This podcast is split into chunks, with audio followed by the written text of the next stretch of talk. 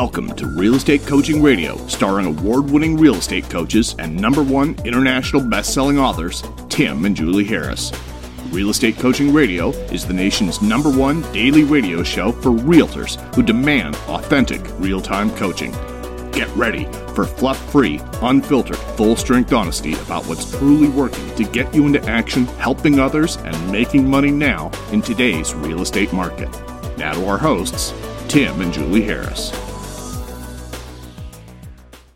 Three, two, one, and we are back. Hey, Julie, welcome to Friday, July 17th. Yes, made it through another week. How about that? we Isn't that how it feels for 2020? Yeah, it does. Oh, so Julie discovered something. You know, we're coming up with a list of the craziest things about 2020. And of course, you guys have your own lists, and there's a list that all of us share the pandemic and the depression and the whatever, whatever. But Julie discovered something yesterday, which was just, I thought she was making it up until she sent me proof. And it was, Julie. Are you talking about the flying snakes? the flying snakes. oh my gosh! Like I don't know how I missed this story. I guess it's because it's so much to keep up with this year. And apparently, there's a type of snake that uh, lives in the trees and can actually, on purpose, fling itself from tree to tree up to 40 feet. And so much so, it likes flying so much that it actually undulates in the air like it knows what it's doing. So there you have it. And I also know that I happen to know because I've researched just in case, because you know it's 2020. Uh, did we have any snakes here in Puerto Rico? And there is one kind of snake that lives in uh, the jungle for the most part that actually hangs out over caves and catches bats to eat as they emerge from the caves. Well, so mental Because why not? Mental notes there. A, don't go to caves. B, snakes are gross. B, if you do have to go to a cave, don't look like a bat. There you are. Those are my big two takeaways from that. By the way, I don't know if you guys knew this. Um, Puerto Rico has the largest rainforest and one of the largest rainforests uh, in the world, but Yes, certainly the largest rain, rainforest in the United States, right? Mm-hmm. So it's actually amazing. We, we uh, drove through there. We're certainly not doing a very good job of being uh, touristy enough and driving down to the jungle. It's probably about 45 minutes from our house, but the leaves there were the largest leaves I've ever seen. Like Ever. Like the size of sheets. Right. So Julie and I, you know, you guys probably know her from Columbus, Ohio, and you'd, you know, go to wherever you're going to go to buy your house plants, and your house plants would hmm. be, you know, hopefully they live, and so you'd maybe buy a fern, or you'd ever maybe buy. Well, so this is where those things are from. And Naturally, so when you yeah. go when you drive around, especially in the jungle, but really most places where there's you know nice looking landscaping and whatnot, you're going to see ferns that are the size of like I don't even know how- small houses basically, and you're the leaves that, on some of the plants that just would have been normal, you know, pick it up the grocery store house plant that maybe Mm-hmm. grows to be about the size of a I don't even know what a football. Here they size they they grow massive, and you just like what the hell? And it's the exact same species, the exact same plant. It's just that here it's obviously in its element happier. versus being in a little pot someplace. And actually, that kind of you know that's an interesting uh, correlation or interesting connection between our topic today, because Mm-hmm. people, generally speaking, really only do grow to the size of the pot. Oh, did you see that connection? Come on, I get credit Mm-hmm. was for that. good, that was especially on the fly. Very right? good. I know, very good. It's the True. coffee; it's kicking in. Yeah, but so that's that is a fact, though. People only grow to the size of the pot that they choose to plant themselves in. True. What most people don't realize is, unlike a plant, they can choose their own pot, and that's Mm-hmm. the problem that most people, I think, are plagued with. Is they're thinking that um, ultimately, and this we're going to get back to our points that we were talking about. And the topic of the t- uh, call is this is part three. It's Yes, called we're talking about never ever say these things to yourself. Delete, delete. Not allowed to say it. Right. These are all the little sort of subconscious little snipes we make against ourselves that make it so we never leave the tiny little pot in which most of us were born in. Remember this statistic, guys. It is very fascinating. Something like 95% of all Americans are born and die within the same 20 mile radius to the exact same spot. Now, maybe some of them took some tri- trips in the, you know, in, in, in between those two significant, you know, days of being born and, and dying. But unfortunately, most people, they never get outside of that, their own little pot. They never get outside of their, outside of their own little environment. And so they're stuck for their entire lives in an echo chamber that's repeating the same limiting beliefs about what they're capable of in life.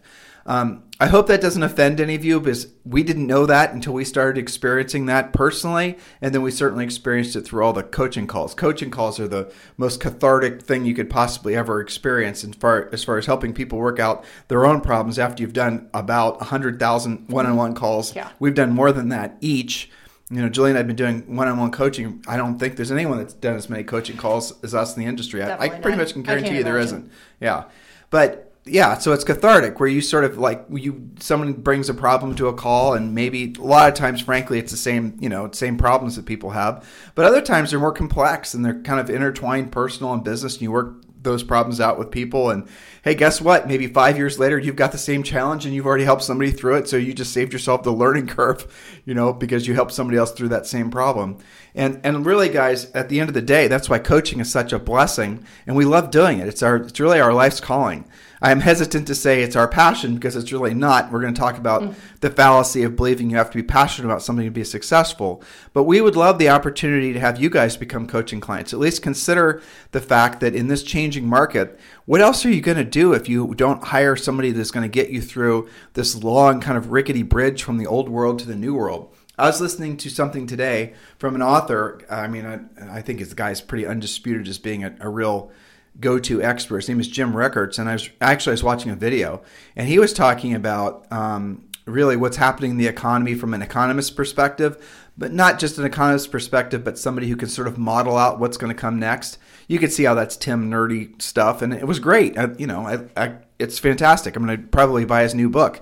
But one of the things I learned from that specific video was that he's already saying we're in a depression mm-hmm. and it's going to stay we're going to stay in this uh, economic cycle for he said at least five years um, and in, during that time the, there's going to be more new business it's exactly what julie and i've been saying is what mm-hmm. i'm saying to you there's going to be new more new businesses that are going to form there's going to be more there's going to be a, essentially an explosion of creativity you're going to see all these um, people that would have never been able to you know essentially be incredibly successful if they were trying to do so in the old world. You know, the old world was only like what four months ago, but that will find their place in the new world, and it really is.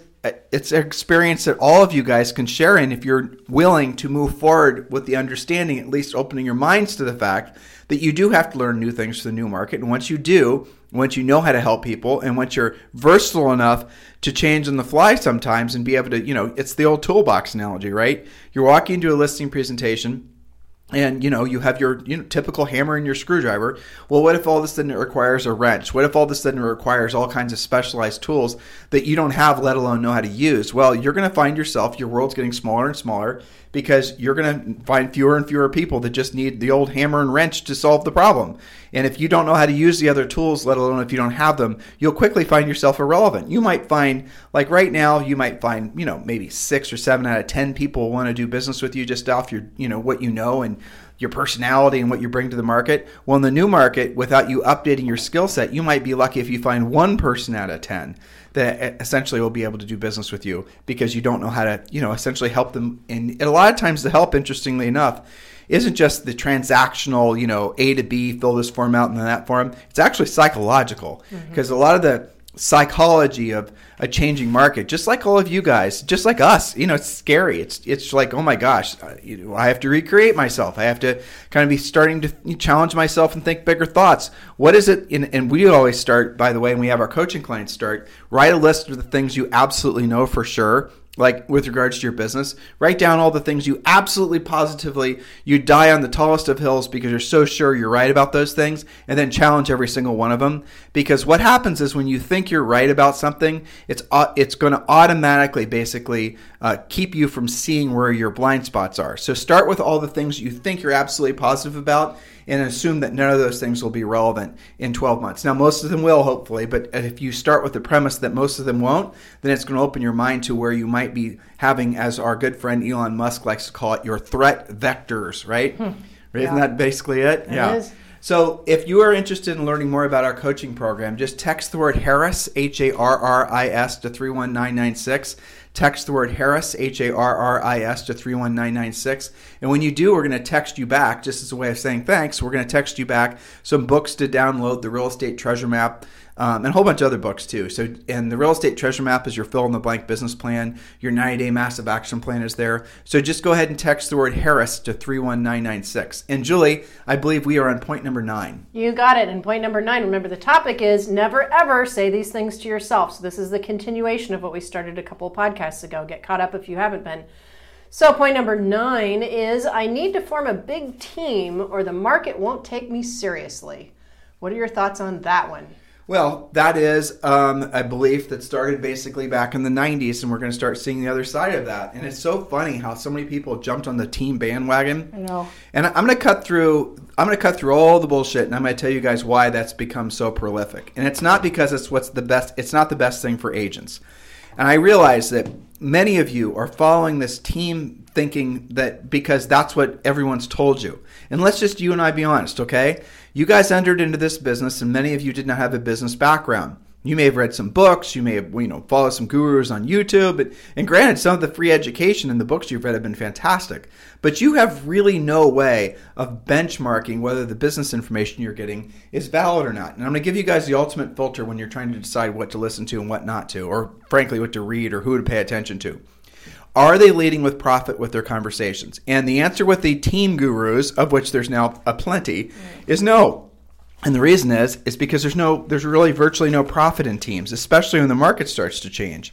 So back when Julie and I started selling real estate, and this was over 25 years ago, this is when the team model was really starting to scale. A guy named Howard Brinton through Star Power, that was the name of his company, started to actually, you know, create systems around um, the teams. And, uh, you know, someone you guys know the name Dianna Kokoszka, who essentially started working over at Keller Williams and a whole bunch of other people that uh, were essentially uh, their ideas were germinated and they were essentially created and, and, built upon within the Star Power thing. They then shared those ideas with uh, uh, uh, Keller Williams in its formidable years. Gary's book, The Millionaire Real Estate Agent, all those ideas are just basically mostly repackaged ideas that were uh, taught in, in, Star Power. Virtually none of those were original thoughts. And I actually talked with Gary Keller about this before, and he had, it, he admits it, and it, he knows it's true.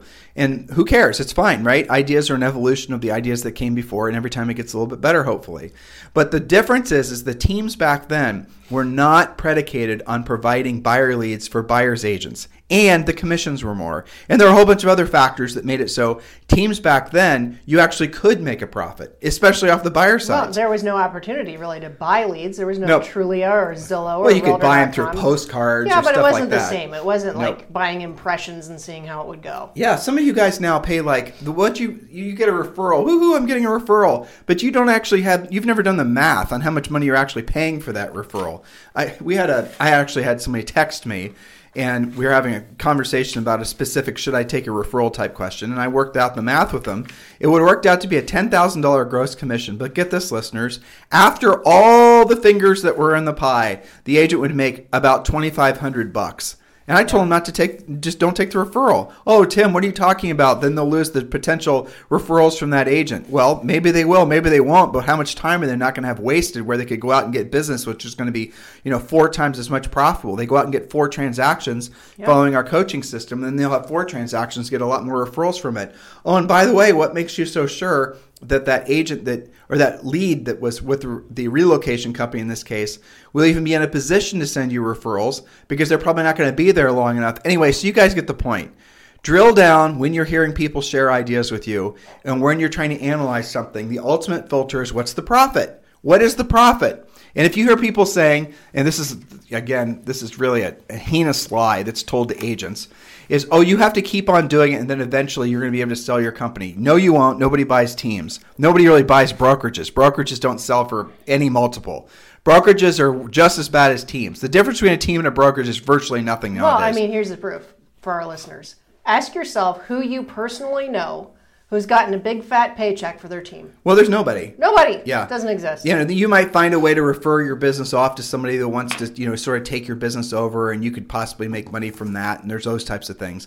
But for the most part, guys, the whole point of you running your real estate business or any business is to make profit. Some of you get confused about that because you hear all these modern day business gurus that are talking about the fact that you don't have to make profit, you can put your profits off to the future. You can well, you guys are reading business books that are not written for you because they're written they're written for people who are seeking investors to uh, essentially invest in their businesses. So if you were running a business that you could get a multiple, so like say for example, you had a business and your business had a million dollars in revenue, okay?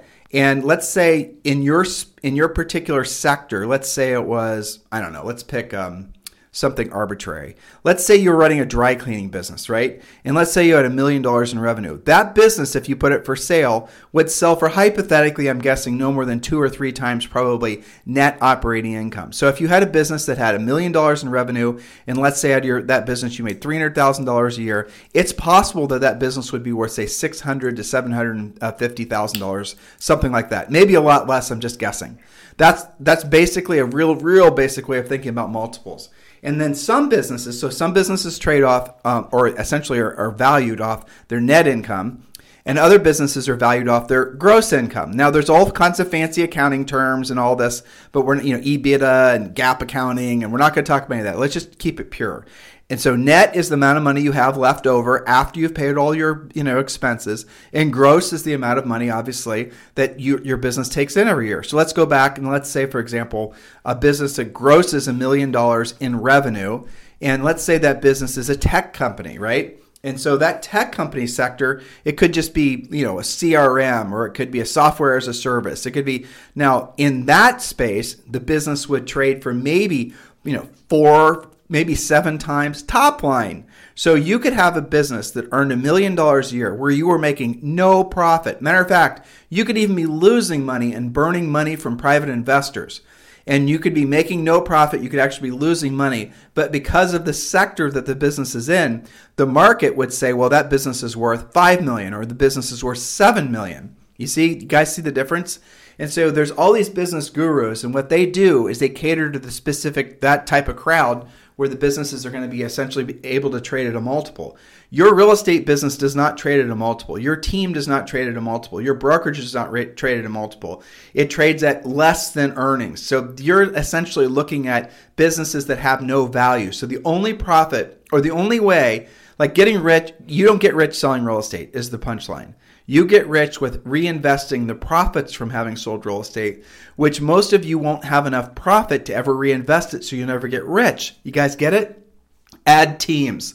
Now, why is it that brokers in the industry want you guys to build teams? What's the real reason? Do consumers give a rat's ass? No, they do not. Do agents give a rat's ass? Yes, they do, because it makes them feel proud because they built, a team. But who ultimately is pressuring you to b- build a team and how do they benefit from it? I want you to think about this, assuming your filter is as suggested profit and knowing if maybe you don't know and you want to have a free coaching call with me and talk about this you can just you know go to freecoachingcallsforagents.com freecoachingcallsforagents.com and we'll help you with the math.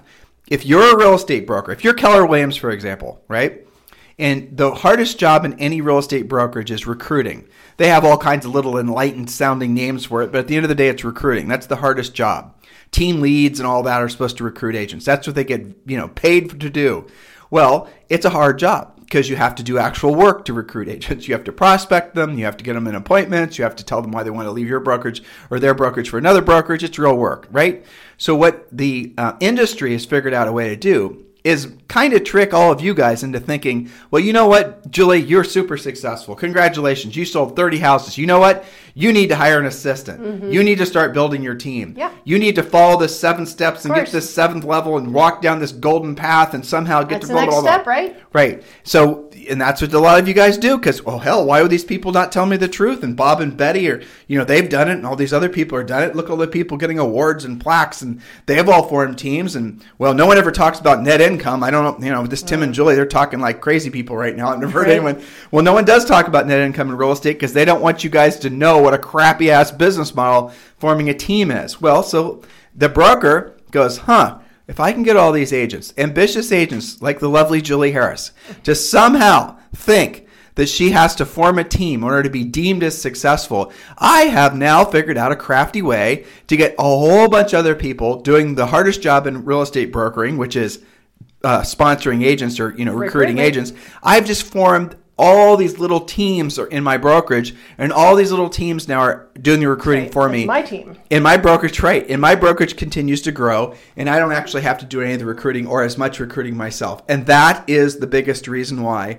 And look, if you're a big franchise and you're a big proponent of teams and you're doing the math, well, you know, somebody joins and they pay a Julie, we can hear that. Somebody joins and, and they pay a annual, you know, a licensing fee or they pay some kind of annual cost to be part of the team they're they're gonna uh, basically they're gonna have to pay like three thousand dollars a year. So if you are uh, you know a, an ambitious agent, like our Julie Harris example, and you add three agents to your team, and you know that means that every year there's going to be some sort of three thousand dollar fee that's going to pass back to the mothership. Do you guys get how all this works? This is this is basically the slippery slope that forming a team is. And then here's the other thing. You say, Tim, what are you talking about? Don't you know about delegation? You have to form a bit. Okay, there is a book. You guys should read it. It was back from the 90s, really from the late 80s, called The E Myth.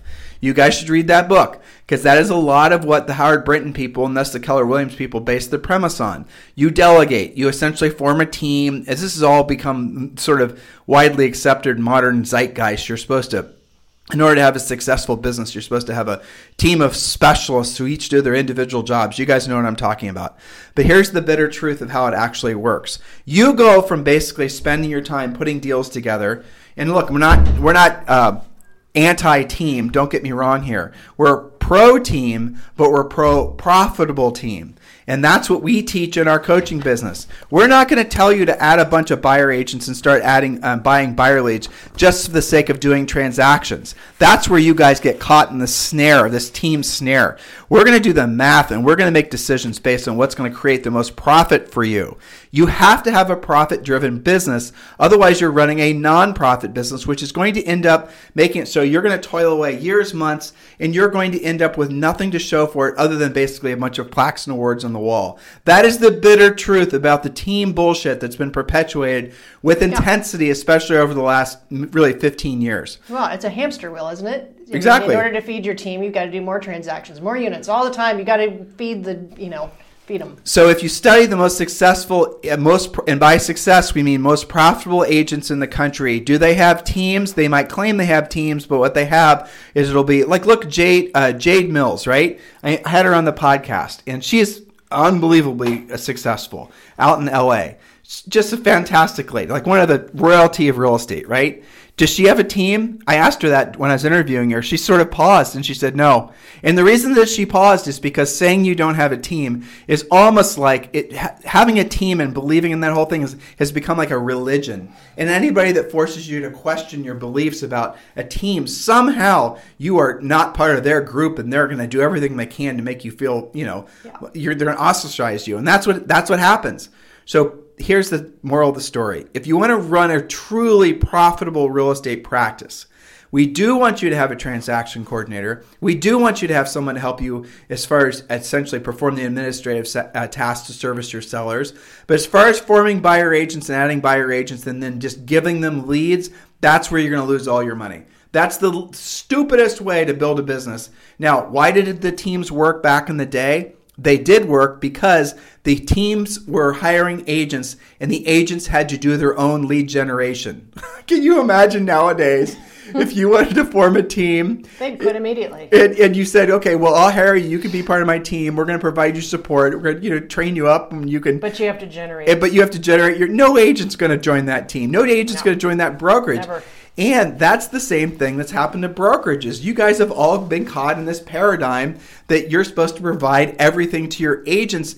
And still, the failure rate in real estate 18, 18 months, 85% of all agents fail. So, do you think providing them leads and all this you know, hand holding has done them any good? What should have been happening is we should have been training them up so they could be self sufficient. And ultimately, when we tell you and we're giving you this, you know, point that you have to be form a team, which is point number nine, be deemed as successful. Look, in some in some worlds, yeah, you're right, you do. So if your goal is to have a bunch of plaques and awards and people to applaud you and you to walk around like you're something that you know in your heart you're not, then yeah, that's your goal. If your goal is to be famous and not be rich, where your money works for you, you no longer work for your money, form a team. Do the biggest team you can. Why not? Yeah, you know, hire the Goodyear blimp.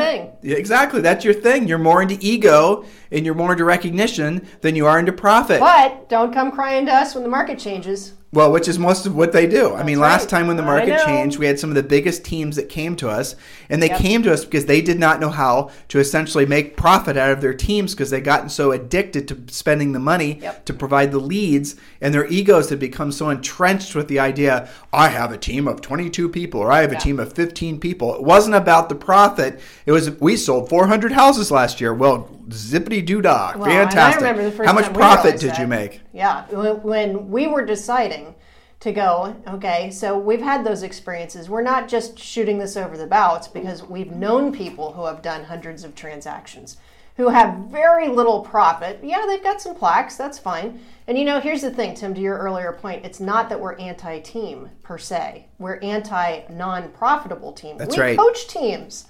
But we have very serious conversations about how they're spending their money, what they're getting for their expenditure, how they're handling the leads, the fact that they have to actually coach their people how to Well, let's give an example. handle leads. I Here- mean, there's lots of agents that have crap tons of leads, but they don't know what to do with them. So Here's one of the rules. In, when, if we're coaching your team, right, the first rule is there are no riders, there are only rowers. How oh. dare you suggest that? yes How accountable of you. Every right, every single person on your team or whatever you want to call them, they have to basically be profit producers, and it has to be direct profit. For example, you cannot have every single staff member has to have a profit and loss statement on them, even support staff. Support staff have to be able to pay for themselves through doing, for example, BPOs. It's not enough for your transaction coordinator just to close transactions. They actually, if you're paying your transaction coordinator, let's say I don't know, $3,000 a month. They have to do an equal number of BPOs every single month to cover that $3,000. In a market like the one we're entering into, trust me, guys, you do not want any riders. You only want rowers. And you probably have, it's in everywhere you look because you're caught in the echo chamber of, oh, Tim, you're already talking about, I, I listened to this guru and that guru, and they all told me I'm supposed to form these big teams. Guys, listen when the real estate transactional volume slows down, which it's going to do, when there's going to when there is depreciation in the marketplace, which there will be next year, well, how are you going to support your team? How are you going to just throw more buyer leads at them? They're all going to leave anyway. So while there's still time, let's have a real conversation about the smartest thing you can be doing right now to make it so you not just survive through this transitioning market, you thrive because of the transitioning market. Do consider texting me directly if you want to have that conversation. 512 758 0206. Well, that was a lot on point number nine. Well, it was, but Let's you go know, to point number 10. Yeah, you got it. So point number ten is let's see, branding. Here's another dark hole, right? Branding will magically make people want to do business with me. And the thought is, let's compare reputation versus branding. What is branding anyway? Let's define Well, that. for Julie them. just said it, right? So what here's the thing. What is branding? It's it doesn't even mean anything, does it? What does branding mean? Here's a quiz. okay, I'll give you a pop quiz. Branding, number one, it means reputation. Branding number two, it means your logo. Branding number three, it means what people feel about you when they think of your company. Perception. Right? I mean, we can keep on going with all these slur, slippery, sliding, non defining terms, but here's how it's sold. Here's how branding is sold to you. Everyone tells you that you need branding. You need to have your own brand, brand, brand, brand, brand. Why do people like to sell branding? Now, look, I'm not debating that you do, as your business grows, you do need to have some resemblance of personalization for the sake of differentiating yourself in the marketplace. So if that's what you're calling branding, I'm all in. But here's how it's sold. You guys are sold to believe that you need to have all this fancy branding because it's going to essentially fill in the gaps on your skills. What do I mean? You think you're buying branding or you think you're buying a good reputation through your branding. That's it. So if you you're conflating the two words and they want you to conflate the two words because they want you to think that if you do all this fancy this and the fancy that and the brochures and the videos and the this that and the other thing that somehow that is going to form a reputation for you that's going to essentially replace the way a real reputation is formed which is through having helped a lot of people with a lot of real estate transactions and what's even worse is you believe that you think the branding is actually going to bring you real estate transactions, and it does not.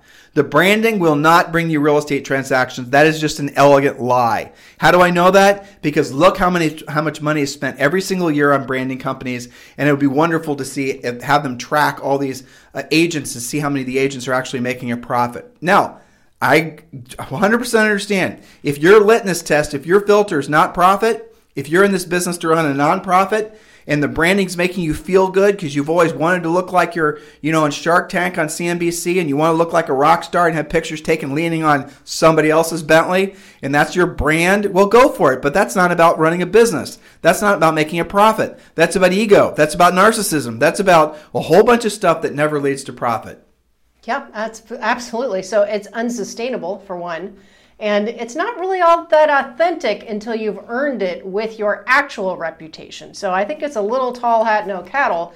And the thing is, you know, when you have a lot of for sale signs that turn into in contract or pending signs that then turn into sold signs, that's your reputation, is the actual work. And then that person talks to their colleague at work and they refer you, and one thing turns into the next. That's the way you earn your actual reputation. So, arguably, the most valuable brand on planet Earth is Ferrari, you know, the car manufacturer. That is in every sort of test that's ever been done. It's the most recognizable, most. You know, think about my point here, guys the Ferrari, Ferrari, the prancing horse, the red, the whole thing. That has that has more brand appeal, more like people associate that with you know all kinds of good well, things. It's not just a car brand; it's seen as a lifestyle brand. Right. It seems yeah, exactly. So they basically made okay. Now here's the thing: what if Ferrari's cars sucked? What if Ferrari's cars were pieces of crap? Right? What if Ferrari just made a car that in, in Ferrari's cars are you know are great? But what if they didn't? What if the Ferrari product actually was inferior? Would the would the brand make a difference? Oh, what? What? Hold on. So, th- what Julie just said is the only answer. The way you form an everlasting brand is you form a reputation of somebody who's very successful at helping people solve their problems. And then the brand naturally follows your success. You can't skip the step. And that's the lie that you guys are believing that you can spend a bunch of money on branding. It's going to essentially replace the, you know, hard-earned reputation. It does not work that way. Oh, that's it. So, do you want to do another point, or yeah, let's go to the next okay. point. All right. So We're on a roll. we are. Sorry, I have to put on my Coffee glasses. kicked in. All right, so here's a fun one. I hate scripts. I can't do scripts. They're not me. They don't sound like me. I don't want to sound like a salesperson. I hate scripts. This is your wheelhouse, sister. Yeah, well, here's the thing. What is a script? Okay, so when you say that, remember our topic things you're not allowed to say to yourself. When you catch yourself saying that to yourself, why is that? It's because your perception of a script is some kind of memorized sentence that doesn't really sound like you, and you have to do it exactly that way or you suck. Well, okay? and there's people that teach it that way. Well, let me ask you a question, Julie. You know, yeah. you give me an example of a professional that doesn't use a script. Yeah, I mean, I can't even name any. They, they all. I mean, when you take a plane flight, all of that's scripted. Thank goodness right? When you, I mean, even when you go to the doctor, they've got a script, they hand you a checklist, that's their pre qualification. But isn't that the very definition of a professional, yeah. somebody who follows a script? Yes, and isn't that ironic that agents love to complain how their, their clients or customers abuse them because they're not treated well? Well, it's because you guys don't treat it like a real business. So why don't why do you, you think know? agents don't follow scripts ultimately? I think some of it's ego, I think some of it's fear, I think some of it is misunderstanding of what a script is meant to be and how to actually use it because you haven't spent enough time to really understand it. All a script is is a series of logical questions that dig deep enough to find out somebody's motivation, time frame, and lead to a logical close using what's important to them. That's pretty logical, right? Yeah. That's just a series of questions. It helps you direct the conversation, it saves you a lot of time, and it focuses on your prospect instead of focusing. You know, it's funny what agents do when they don't have scripts. They always make it all about them. You need to work with me because I've got this award and that award. That's right. Because I know these people, and because you know I've got a, I've got a drip system. Right. right. Well, but ultimately, that's yeah. really the, the that's the, the yeah. thrust of it, right? Yeah. So if you're uh, essentially, and guys, listen, we do have scripts we do want you to memorize the scripts, but what we really want you to do is internalize our scripts and then personalize our scripts. Which you can't do until you've actually studied them. Right. You can't skip a step and go to, right to personalization. Exactly. Again, and that's what weak agents do. That's what weak salespeople right. do. They don't actually understand the reason that you ask. Like our scripts, as Julie just said, are conversation outlines. That's what they are. Mm-hmm. One question leading to the other, leading to the other, leading to the other, that results in a positive outcome for you and the client. That's what a script truly is. It's a bunch of questions that are logically thought through that result in a positive outcome, right? And but what you guys will do is your egos will say, "I can't read that. Those aren't my words. Those aren't this, the other thing," right. and you never get to the point where you've actually perfected the script. And you know what the problem with that is? These agents that bash scripts are the same agents that complain about commission cutting or commission objections. Because if you don't have a good script that shows your USPs, your unique sales proposition that shows exactly why they should use you, then the consumer is left with only one way of le- leveling the playing field. Really, two, okay, which is how you guys lose listings overpricing and undercommissioning. Yep. That's it, because they don't know how to make a choice other than just thinking about the money of it, which is two things what the price is going to be and what you're going to charge. That's why you get the commission objection. So, Julie, everything we're saying right now is a script because we've said it a million times before. I mean, literally, we've said everything we're saying. Nothing's original. Yes. The, I think I've said one thing original. It was earlier on, and I don't remember what I said. the, oh no, oh, the pot, the potted plant. The Yes, thing. Yes, that yeah. was original. That was good. And That was we'll, it. we'll use that again. It'll That- turn into a script. Exactly. That was the original first original thought I probably had in a month. The moral of the story, guys, the takeaway should be here is you have to use scripts if you want to be professional. If your ego tells you, I can't read that, they're not my words, I somehow magically, even though my last job was being a school teacher, can somehow write better scripts, you're wrong. Or worse, decide that you don't need scripts somehow because you will magically overcome it. See how that's working out. Well, actually, even worse than that are the Yeah. people that basically take a little of this and a little of that and Yeah, make and their own script, even Yeah. though they they have no background, no sales background. it's even if you do have sales background, you don't have sales background selling real estate. If you have sales background selling real estate, you don't have sales background selling real estate in a declining market. You guys get the point. So right. why would you work so extra? Why would you work so damn hard and risk so much failure not to follow a script? You really got to drill down and be introspective about that. Look, nobody likes being told what to do. I was just thinking about. Okay, I'm gonna tell you guys a funny story. Throwing me under the bus. It's okay. Yes, I am. Oh, it's It's so right. funny. Funny Oh for gosh. you. All right, this really happened yesterday. So with Julie and I home office, and Zoe's, you know, she's six and a half. eh, Actually, six and she's pushing seven now. She's on the she's on the downslope to seven, right? Mm-hmm. And she's um and her and her and uh, Julie had a blowout fight yesterday. You know, as much as you can, right? And so she's blah blah blah. You know, Zoe, man, oh my god, that kid could oh like nobody else. She's got the loudest piercing voice. and she- she's not shy, and she was all emotions and tears and hair and just mad. It looked like something She from. was pissed. Yeah, she was. She looked. She looked like an old school Muppet. You know, what was that Muppet that used to play the drums with the Animal. red hair? Yeah, she looked like an animal. She was just Totally so like pissed Animal. off. So she Julie gives her a timeout in her room, and 15 minutes to Zoe's like a thousand years. You know. Yeah. So it's 15 minute timeout, and then Julie gets on a coaching call. And so I go into Zoe's room, and Zoe's, you know, she's off in a corner. She's got a table, you know, a little table set by the window, and she's drawing a picture in a tablet. And I went in there to, you know, make sure she's okay, and you know, mom and dad love you, the whole data routine, and, and you know, it, she was she's so freaking cute. I can't help myself. so I go in there, and um, she's you know off in her corner doing this little drawing, and you know her face is still flustered, her hair is still a mess, and I went in there and said, you know, tell her, hey Zoe, you know, the reason that mom and dad sometimes have to, you know we have to help you understand right from wrong and how to treat people. And and she just stared at me. She, she's got these so really mad. she's got these really bushy brown eyebrows. She just stared at me. And i saw she was drawing something. And i said zoe what are you drawing? And she goes and then she pulled it close to her. She put it like right against her little chest. And she goes i don't want to show you. I go okay well why not? You can show dad. And she goes i'll show you when it's done. Okay zoe got Okay. it. I'll show me when it's done sweetie. Dad loves you. And then i had to get back to work. And so the picture she was drawing, and you guys will love this, was because so Julie comes in off her coaching call. Then did Zoe give you the picture, or did you ask for You it? You told me about it, and then I discovered it. Oh, I told you about this experience I Yes. Mm-hmm. had. Then you went to look at it. All right, so this picture was a picture of Zoe, and you she had drawn herself, and she had a little T-shirt on herself that said "The Boss," no, the the boss of the, house. the house, boss of the house, right? And then a title at the top saying "Zoe is boss." so how about that for a power struggle? Yeah, there you are. How did we get on that? I don't know. What was the spin into that story? Probably uh, not being coachable, perhaps. I don't know. I don't know. That was so funny Oh, though. You want to do another point? We, we've made peace since then, but yeah, we exactly. yes, this is why we have Any one. parent, we're always open to more parenting suggestions. If Please. you guys, SOS. We, have we've mastered the bribes and the threats. Yeah, well, she's got her own script going, doesn't yes, she? she does. Okay, so let's see. So, well, so scripts. And yes, we do have scripts for pretty much everything. Everything from prospecting to pre qualifying, presenting, negotiating, closing. One of the common things we do on Premier Coaching is uh, clients will have a situation. I call it situational scripts.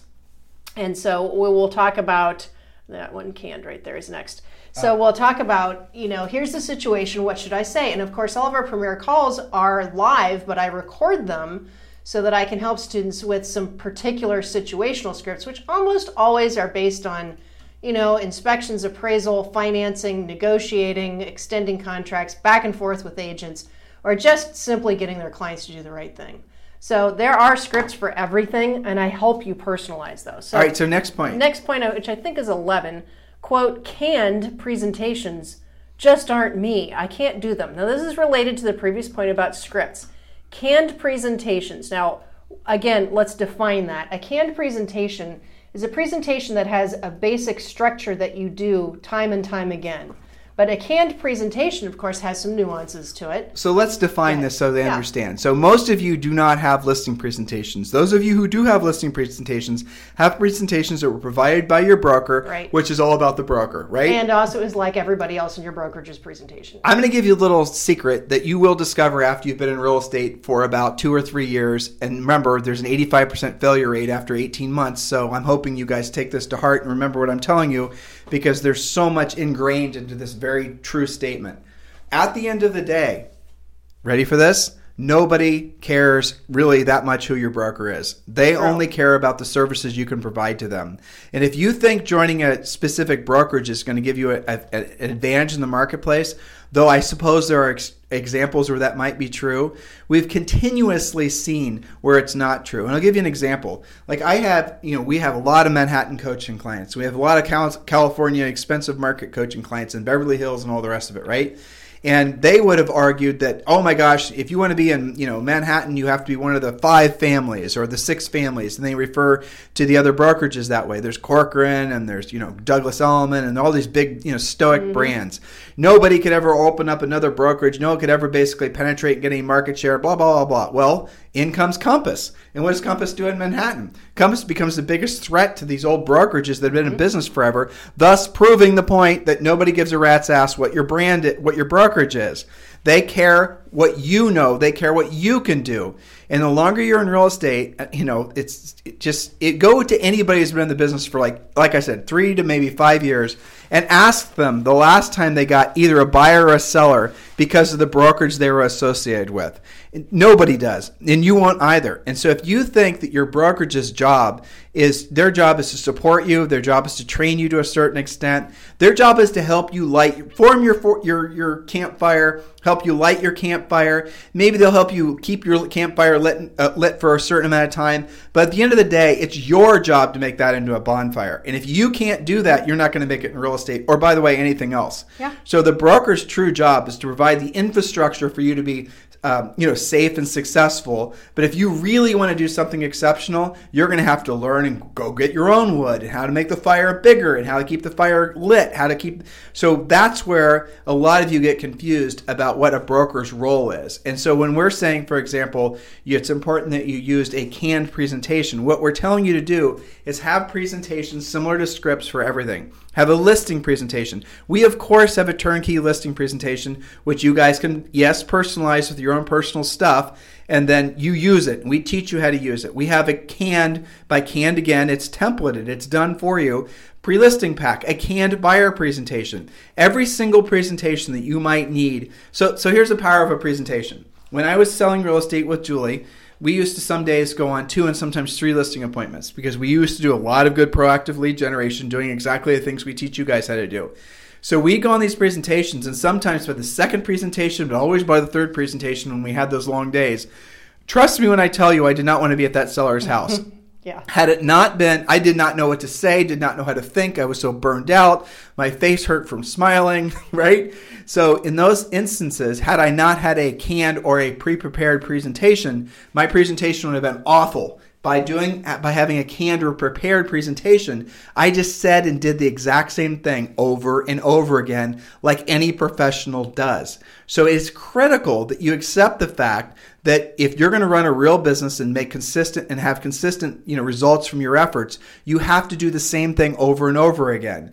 That way you can quantify what's working and what's not. So if you have a different listing presentation every single time, there's no way for you, let alone someone who might be helping you like us as your coach, are going to know what's working and what's not. So by using a canned presentation that we know works in all marketplaces and all price ranges, we know that if you know, we'll go through it with you. We'll ask you questions. We'll make you present it. We'll challenge you like a seller might. And we're going to look to see where you're weak and hope you get better. That's what a coach does. You'll never get better if you don't do it repetitively, right? Right.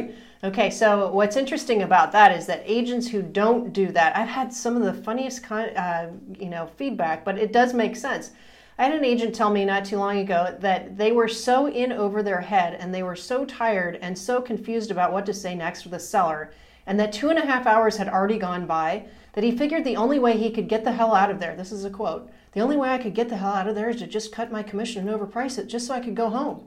Well, that is an act of desperation at that point, right? That's because you don't have a canned presentation. Now, that does not mean that you're saying exactly the same words, exactly the same way to the same seller, but it does mean you have a specific pattern. And why do we give you a canned presentation, so to speak, with, you know, again, memorize, internalize, personalize? It's because sellers always have the same objections. They always want the same They always say the exact same Okay, thing. and, And be- and because we also know that they are unclosable if you have not had a great presentation, which handles their objections. it all starts, guys, with even before you're at the seller's house. right. It starts with pre-qualifying them, and we teach you how to pre-qualify, right? You have, but you have to ask these questions in a certain order. Like, I'll give you a really interesting little mind bender for you.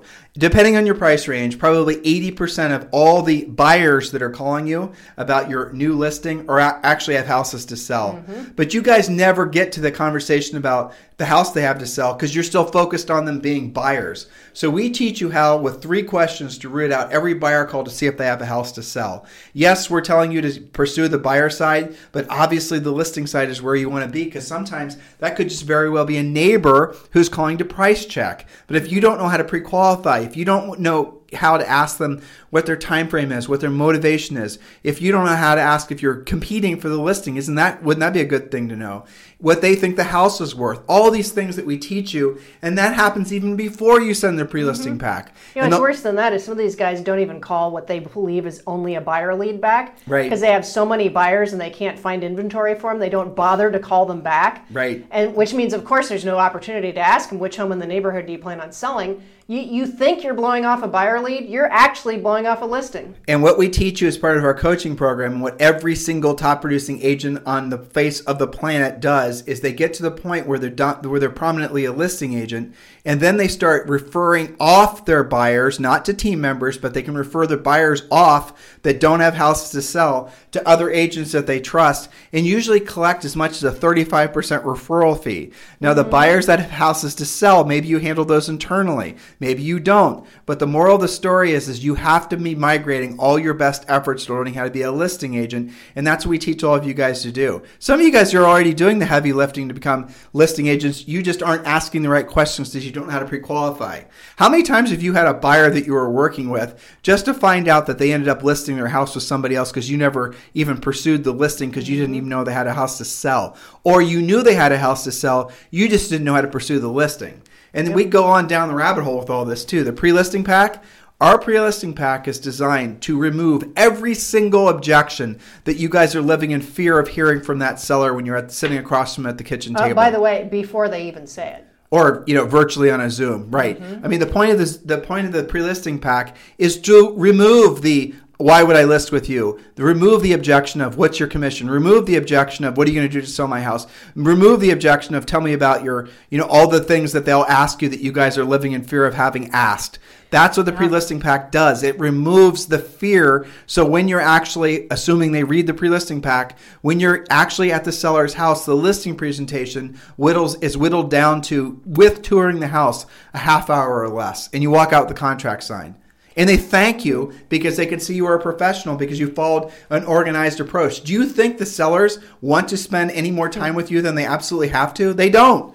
And so by being more professional, just we've had brand new listing agents or brand new agents join our coaching program. And Julie, you've experienced this. You're, the you're the head coach, mm-hmm. and where they'll take a listing from an experienced agent just because Yes. they sent a pre-listing pack. That's right. Tell a and, story. and because they've actually, you know, studied the scripts and the coaching calls that go with it, because they go to Premier Coaching and they know what they're doing. Okay, so what does the average agent actually do on, on a listing?